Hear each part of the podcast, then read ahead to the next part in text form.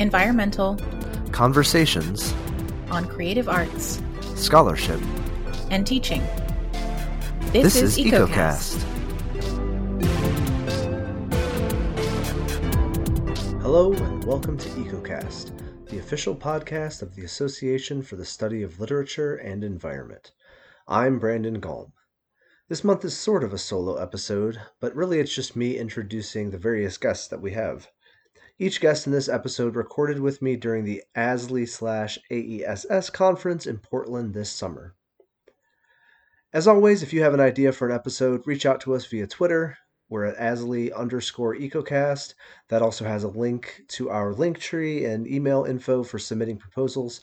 You can also email us directly at asle.ecocast at gmail.com. If you're enjoying EcoCast, please consider subscribing and leaving us a review on your podcast platform of choice. Now let's get into the guests. First up, I was joined by Rajendra Ponde, who discussed his book Man, Nature, and Wildlife, depicted in the jungle literature of Jim Corbett and Kenneth Anderson. Good morning, Brandon. I'm very happy to be here in the ASLE and AESS conference, biennial conference organized by ASLE and AESS on environment. I'm very um, glad to share with you about my research work and my two books, in fact, three books Man, Nature, and Wildlife, depicted in the jungle literature of Jim Corbett and Kenneth Anderson. See, uh, I have written this book after my research work and I have analyzed the jungle stories, shikar stories of both these writers. Both these writers shot into fame. They are famous, especially uh, Jim Corbett's two books are regarded as considered as the uh, they are cl- classified into world's classics, Man Eaters of Kumaon and the Treetops. And Kenneth Anderson is equally popular in all corners of the world. So both the writers they uh, stayed, they lived their lives in India. Jim Corbett was Irish uh, descendant, and um, Kenneth Anderson belonged to Scottish family, and both they spent their life. The common trait, common characteristic of these uh, writers was love of nature and wildlife. So they both loved uh, the thick forests in India, bio- biodiversity of India, and particularly tigers. And they have written fascinating, interesting, and sensational stories on chasing and hunting tigers. In the 19th century and 21st 20th century, Jim Corbett's stories cover the period of mid 19th century, while Corbett's uh, Anderson's stories they cover um, the incidents, events that occurred in the jungles of southern India, that is uh, south part of India, uh, in the middle of 20th century, and uh, they became popular as a hunting uh, hunter storytellers.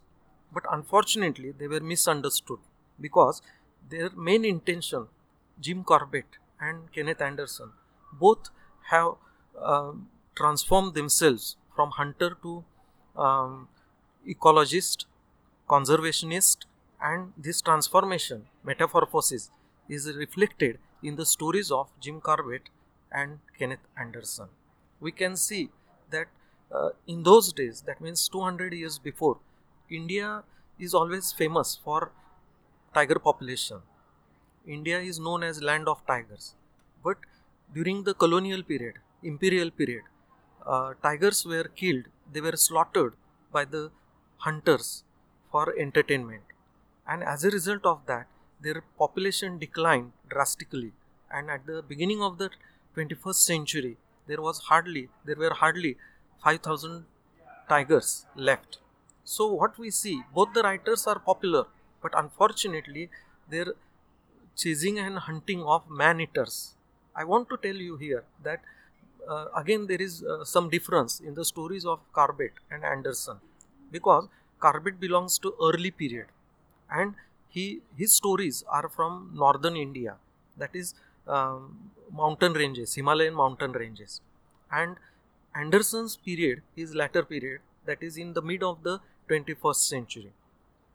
And uh, we find that later on, cultivation, uh, deforestation caused the tigers to come to the urban area. Uh, the tigers they went outside the jungle and they became uh, man eaters. In fact, they had uh, there was shortage of prey, prey animals, and as a result of, of that, they had to move towards in search of prey. And man-beast conflict, human wildlife uh, uh, conflict increased in latter part of 20th century.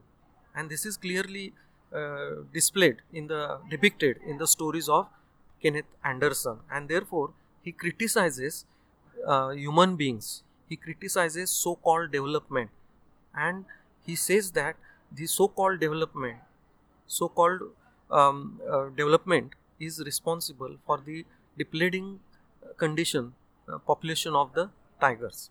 And uh, they have written stories on other uh, matters also other topics also other subjects also. For example jim corbett's other three books my india jungle lore and the treetops if we take example of um, my india it is book on the tribal life tribal people in india from the himalayan ranges mountain ranges they live very simple uh, but contented, happy, satisf- satisfactory life. Their life is very hard. They face hardships. Their life uh, is not uh, supported by modern technology, but they were very happy uh, in the company of nature. And this is emphasized by Jim Corbett in his book, My India. There are character sketches of his friends who accompanied him in the nature, in the jungle, and while he was on expedition of tiger hunting, man-eaters uh, expedition. Similarly, um, Anderson's books also reveals tribal life. His few books uh, comments on the tribal people in that southern part of India, Chenchus, Airelas, Pujaris. These are the tribes. They live in the forest. They live in the jungles, but their life is um, full of hardships they have to struggle every day for survival but at the end of the life at the end of the day they are contented as compared to people from urban areas city people and therefore i feel that jim corbett and kenneth anderson they are not only hunters they are conservationists as well as they have written on tribal life wildlife and some discoveries from jim corbett's book we can uh, uh, accept as scientific. Though he was not scientist though he was not ecologist by nature he has conveyed he has depicted he has uh, made propaganda that we have to uh, take care of the wild animals because man should live in company of nature wildlife which is beneficial for both animals as well as human beings other book jungle lore is his autobiography corbett's autobiography in which he says that book of nature has no beginning and no end. So, friends, this is true fact that book of nature has no beginning and no end.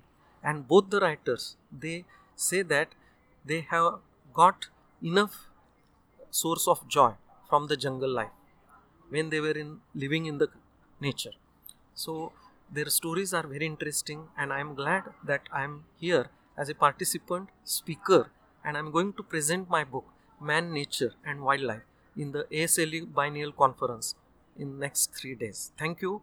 Thanks for giving me this opportunity. All right, and the next person to share is Lori DiPrete Brown from University of Wisconsin Madison. Good morning, good afternoon, or good evening. My name is Lori DiPrete Brown, and I'm from the University of Wisconsin, uh, 4W Women in Translation Collective, and I'm going to be sharing um, some translations and some thoughts about translations from a recent book called Montañas and Three or Four Rios. It's a bilingual anthology that is linked with the City and Nature Prize of Jose Emilio Pacheco. And this is done in collaboration with the Museum of Environmental Sciences at the University of Guadalajara and the University of Guadalajara Press. And with my dear and cherished co coordinator, Professor Sarli Mercado, without whom this project um, would not have happened. So I'm here at the ASLE conference in Portland, which I highly recommend to lovers of the word. And I'm going to speak about the gift of collective translation, and then I'm going to share a bilingual poem called City or Ciudad by Jorge Galan. So, what is um, collective translation? Well, collective translation, simply put, it's a shared iterative process of reading, expressing ideas in another language, and then revising together among a circle of bilingual readers. And it brings together people who know the places and subjects of the text through their lived experiences, as well as those who are engaging for the first time through the text. Those insider and outsider perspectives both tell us so much about what, you know, reality is. All these ways of knowings are desired. Um, poets and you know, scientists come together, but the main requirement for one of these circles is delight in the process of revision and a passion for detailed reflection and reverence, I would say, for deep collective reading and the kind of reading that spawns new ways of seeing words and meanings and the music of language itself. So we didn't really um, invent collective translation, and we don't presume to be the authentic, um, authoritative definers of it, but we just found ourselves doing it by necessity because we felt like it was the only way we could really make the beautiful, true, and important literary works that were expressed in Spanish available to an English readership. And this is a gift to the writers, but also and especially to the readers, because the readers can't really acknowledge the wisdom um, from this work without, you know, accessing the poetry. And we had all, everybody in the circle, had lived in translation in one way or another, living in another place or, or having migrated from one to another. And our reading and rereadings, tea, wine, and words in that circle made us realize that everyone is really living in translation and that coming together to read and reflect and translate literature can maybe lessen the distance between our human experiences and the words that we use to express them. Translation, in some ways, was a balm for the loneliness and the inevitable kind of separation, um, and and makes you aware and reverent about the space between that really um, can't be expressed. So, could this translation be done more quickly or better by Google Translate or AI or all these new things now? That's a good question. An experienced translator or a poet, or maybe somebody would have all these tools together, you know, maybe. But that process couldn't possibly engender the same kind of intimate shared reading or deep understanding of a poem or even just that feeling that we've sort of magically or miraculously touched ground with the poem, and at the same time that we've only barely touched it, and that there have to be other other readings. So this was kind of a selfish gift to ourselves in a way, um, and for people who read and translate. And we hope that um, it encourages you to read and translate and I'm going to just share one of our poems. And I've thought about how I'm going to share it because I think this podcast is probably a majority of English language readers. And so I want to say something about being an English language listener, be a bilingual listener, or being an only Spanish listener. Um, when you speak both languages, it's very special to listen for the slight nuances and choices. And you can be a very active reader because you're thinking about how you would say it, right? But we and we often think that that bilingual reading is the superior one and that's because it's linked to the academy it's linked to knowing it's linked to the privilege of travel. But i've you know kind of recently come upon um, this other thought which is one thing that bilingual readers can't do that um, readers who don't speak the um, origin language of any poem can do is listen to the music of a poem and listen to its meter and rhythm and tone without being distracted by the meanings that are associated with it. So, listening to a poem, even in your own language, with someone who doesn't speak it and hearing what they hear could be very enlightening, especially if they have a poetic or musical ear. So, there's so many ways um, that we can, you know, bring language to a space. What I'm going to do in this case is I'm going to read the poem in English fully first so that those listeners who, I mean, I'm going to read it in Spanish first, pardon me. No, English first. So that those listeners, you can understand what it means. And we've worked very hard to have a musicality and a poetic sensibility to this. And then I'm going to read it in Spanish so that you can just ride the music of it, knowing what it means without worry, and um, maybe realize that you maybe you wish you spoke Spanish, but there's something special about your own listening as a as a monolingual lingual listener. And so now I am going to read the poem City by Jorge Galan, who is one of the prize winners from El Salvador. And this brings in a lot of themes of of nature. And I chose city because that that space, you know, that urban space, is is a space uh, where nature and built environments um, are relevant. You know, sometimes we just think about nature as the um, untouched nature, but there's nature everywhere, and there's you know hunger for it everywhere. So here we are from the point of view of Jorge Galan in a poem called City. City. The stone grew like a tree and then a bit more. It grew up in a day or two, defied the sky, and kept growing, reached 10, 100 meters in a single day, and then bent down until it became a dome full of protuberances. It was like the armor of an animal, and maybe it was really an animal that engulfed us in our sleep while we dreamed of death and were inside its stomach.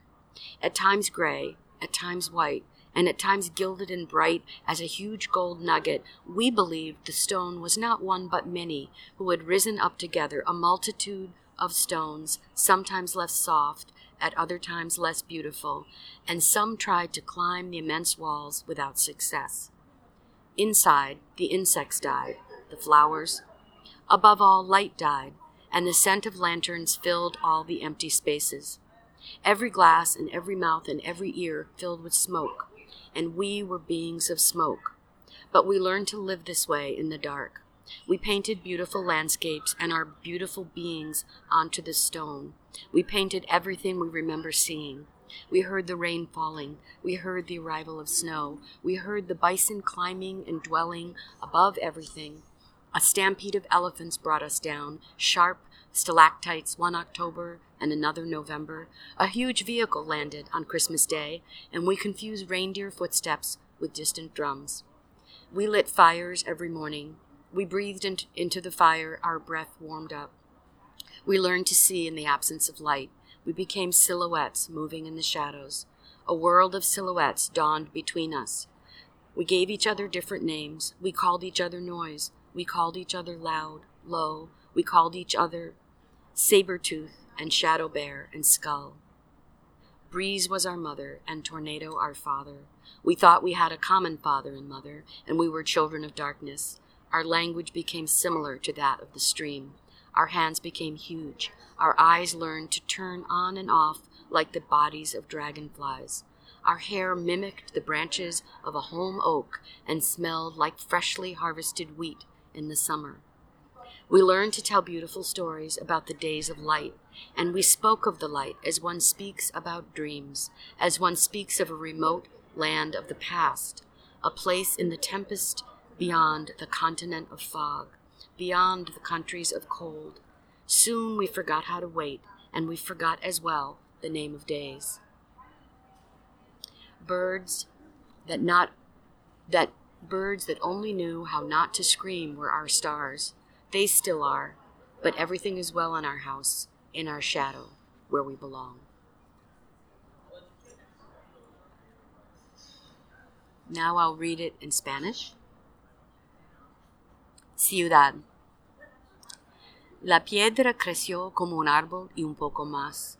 Creció en un día o dos, se enfrentó al cielo y siguió creciendo.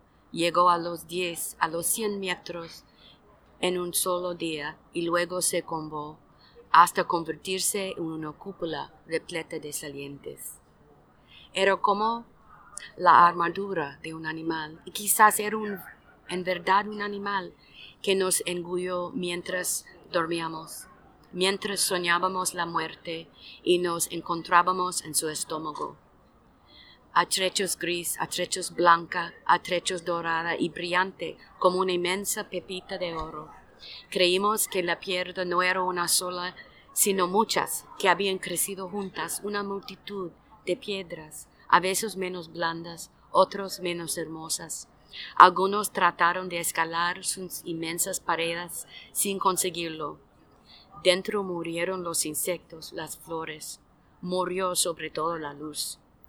Y una, y aroma de lámparas llenó todos los espacios vacíos. vacíos. Cada vaso y cada boca y cada oreja se, se llenaron de humo, y fuimos seres de humo. Pero aprendimos a vivir así, en la oscuridad. Pintamos la piedra con hermosos paisajes, hermosos seres, pintamos la piedra con todo aquello que recordábamos haber visto. Escuchamos caer la lluvia, escuchamos la, llegada de la nieve, oímos un bisonte subir y habitar más arriba de todo. Una estampida de elefantes hizo caer filos, filósofas estalítilas un octubre y otro noviembre.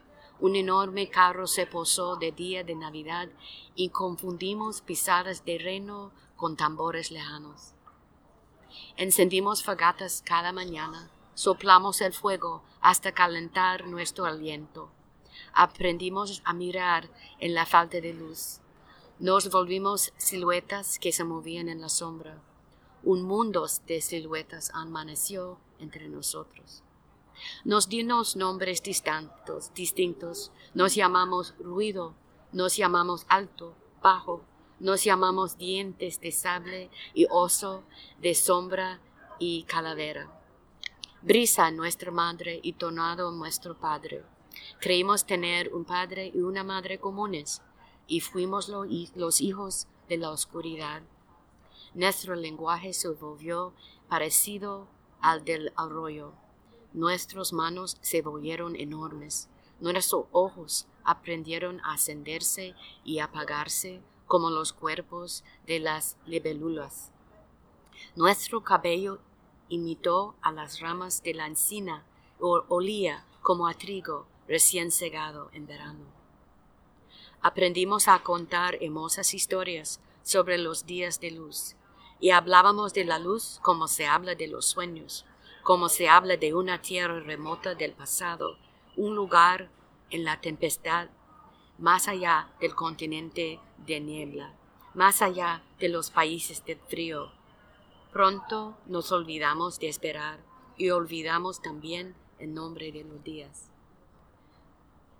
aves que, no saben sino gritar, fueron nuestras estrellas.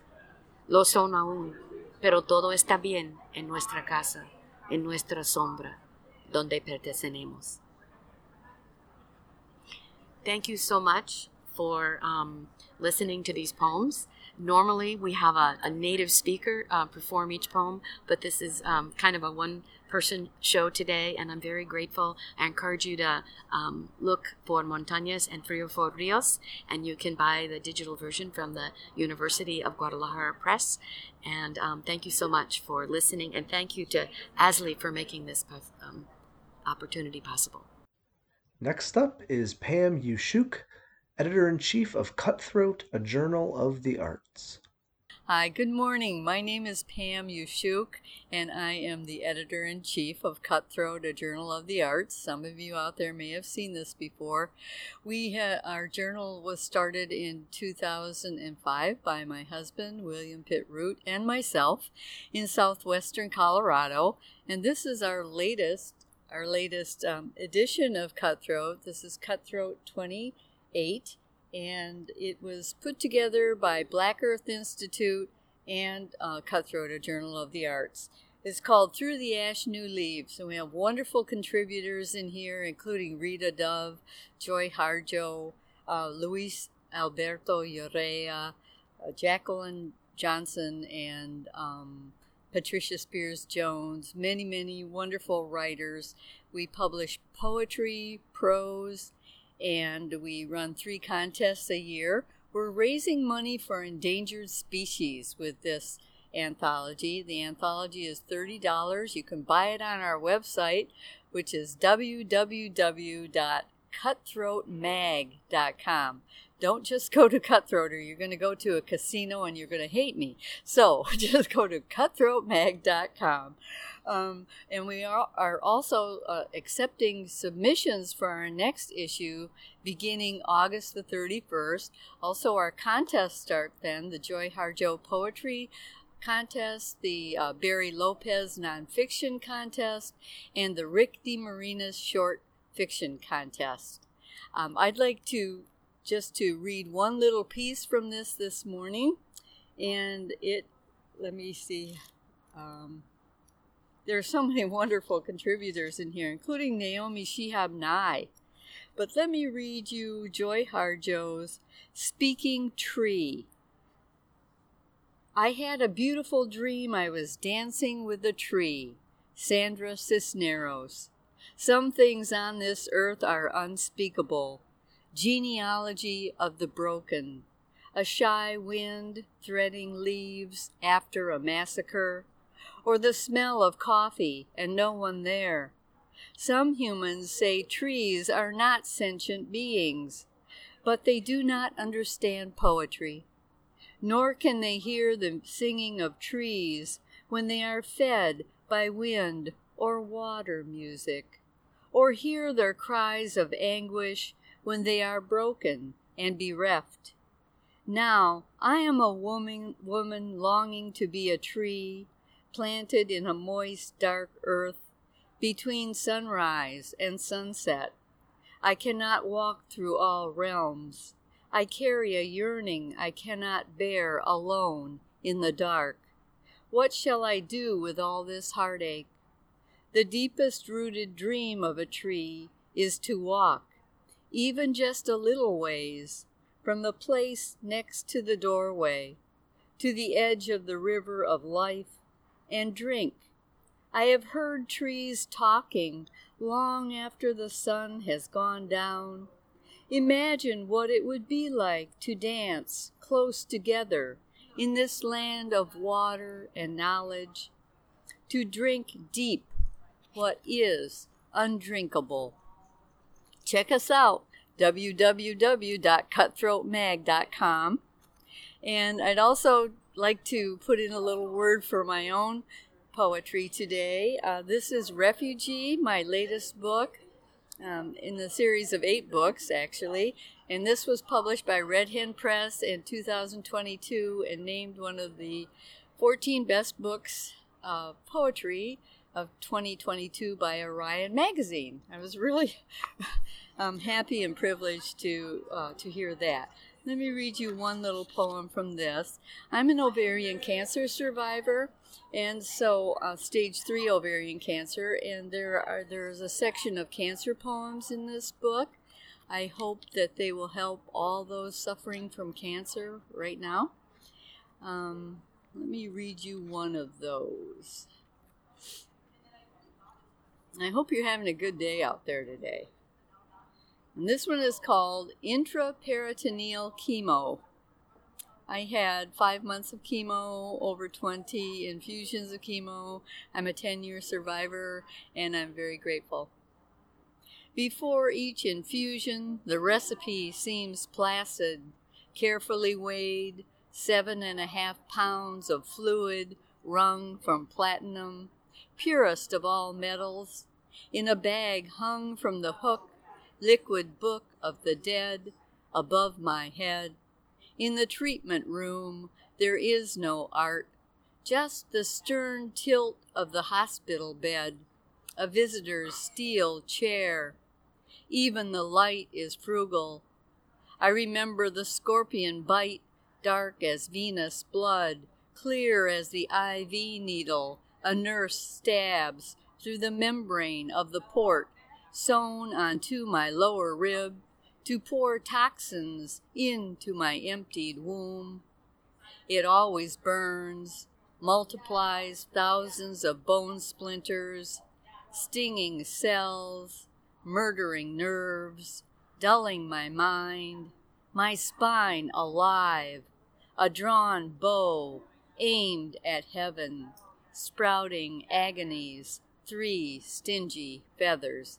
Thank you so much. My name again, Pamela Uschuk, and I'm happy to be here at the ASLE conference in Portland, Oregon. Thank you, Brandon. Jessica Gigot is the next wonderful ASLE member who sat down with me. My name is Jessica Gigot. I'm a poet and farmer. I've got two books of poetry. One's called Flood Patterns, and the other is called Feeding Hour. And then my memoir, A Little Bit of Land, just came out with Oregon State University Press. Um, but in the spring of 2023, I started a podcast, and it's called Her Deepest Ecologies. And it's stemming from my Substack page, which is the same uh, name, Her Deepest Ecologies. And my goal with both the Substack page and the podcast are to meet with people from all different fields um, to respond to two main questions How do we nurture the earth, and how do we nurture ourselves and each other? And so, in this first season, I have interviewed uh, Valerie Segrest, who is a Muckleshoot tribal member who's done a lot of work in the Northwest on Indigenous food sovereignty I've talked with Kevin Craft, who is a poet, um, former editor of Poetry Northwest, and he recently has been a writer in residence at Olympic National Park. Um, basically, um, the park is taking on artists to pay tribute to the glaciers as they go away. Um, so he's been working there for the last year and has a new collection of poems coming out this year.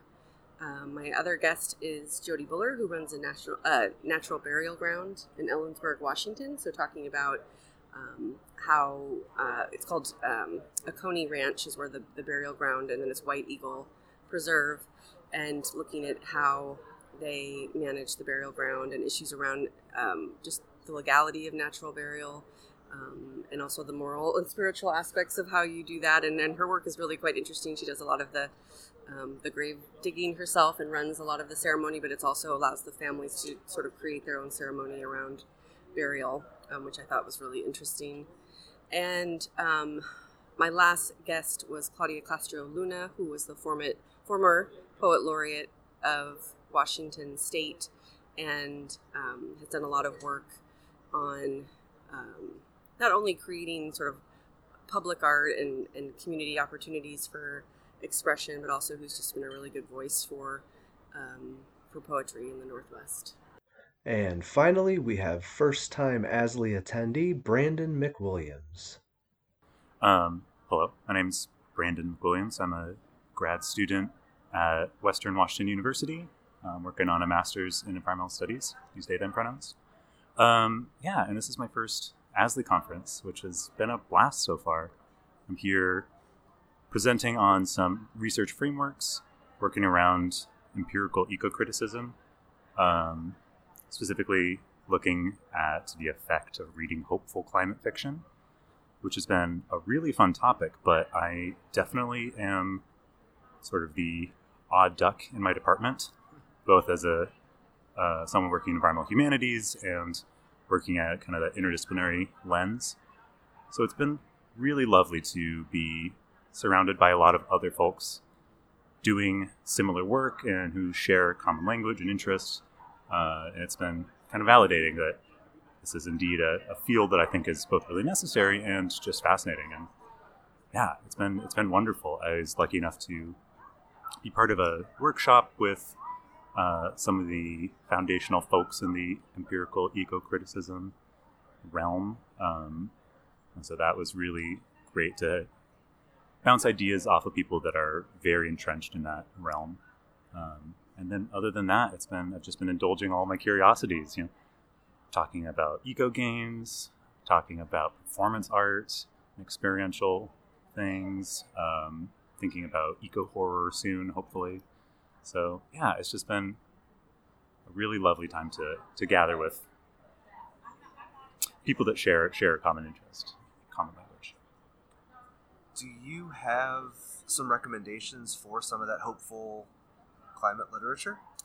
Yeah, that's the question I get all the time, and I always sort of struggle to answer it. Um, the text that I'm using for my study, my experimental text, is A Psalm for the Wild Built by Becky Chambers, um, which I feel like has a, is reasonably known. Uh, it's just such a beautiful book. Uh, cannot recommend it enough. It's short. It's like a long afternoon book. Feels like a warm hug. It's just it's sweet. Um, so, 100% recommend that one as a starting point. And then, if you want to dive deeper, I've been definitely enjoying a lot of the work that the solar punk community has started to produce. Uh, there's some really amazing short story collections focusing on various aspects of what the journey towards or life in a more sustainable society might look like. Um, and it feels like that's an area that is really poised to bloom right now. It's right. It's it's starting to blossom, which is really a, an exciting time to be hooking into a new a new genre. And one of the pieces around solar punk as a whole that excites me a lot is it's very connected not only to imagining what these worlds look like, these hopeful futures, but embedding it in how we are tangibly getting there and really encouraging communal action, which I find very helpful for my myself, my own anxieties. You know, it's I think it's really important to think about the implications and what this looks like, but it keeps me grounded to also take action. So that's been a that's been a lovely thing. Uh, Glass and Gardens, there's a, a pair of collections on solar punk stories that's been interesting. And yeah, just look up some solar punk and you'll find interesting people. Thanks for listening, everybody. I hope you enjoyed those various voices and uh, wonderful people that I got to meet at the ASLE conference. Until next time, talk to you later. Bye.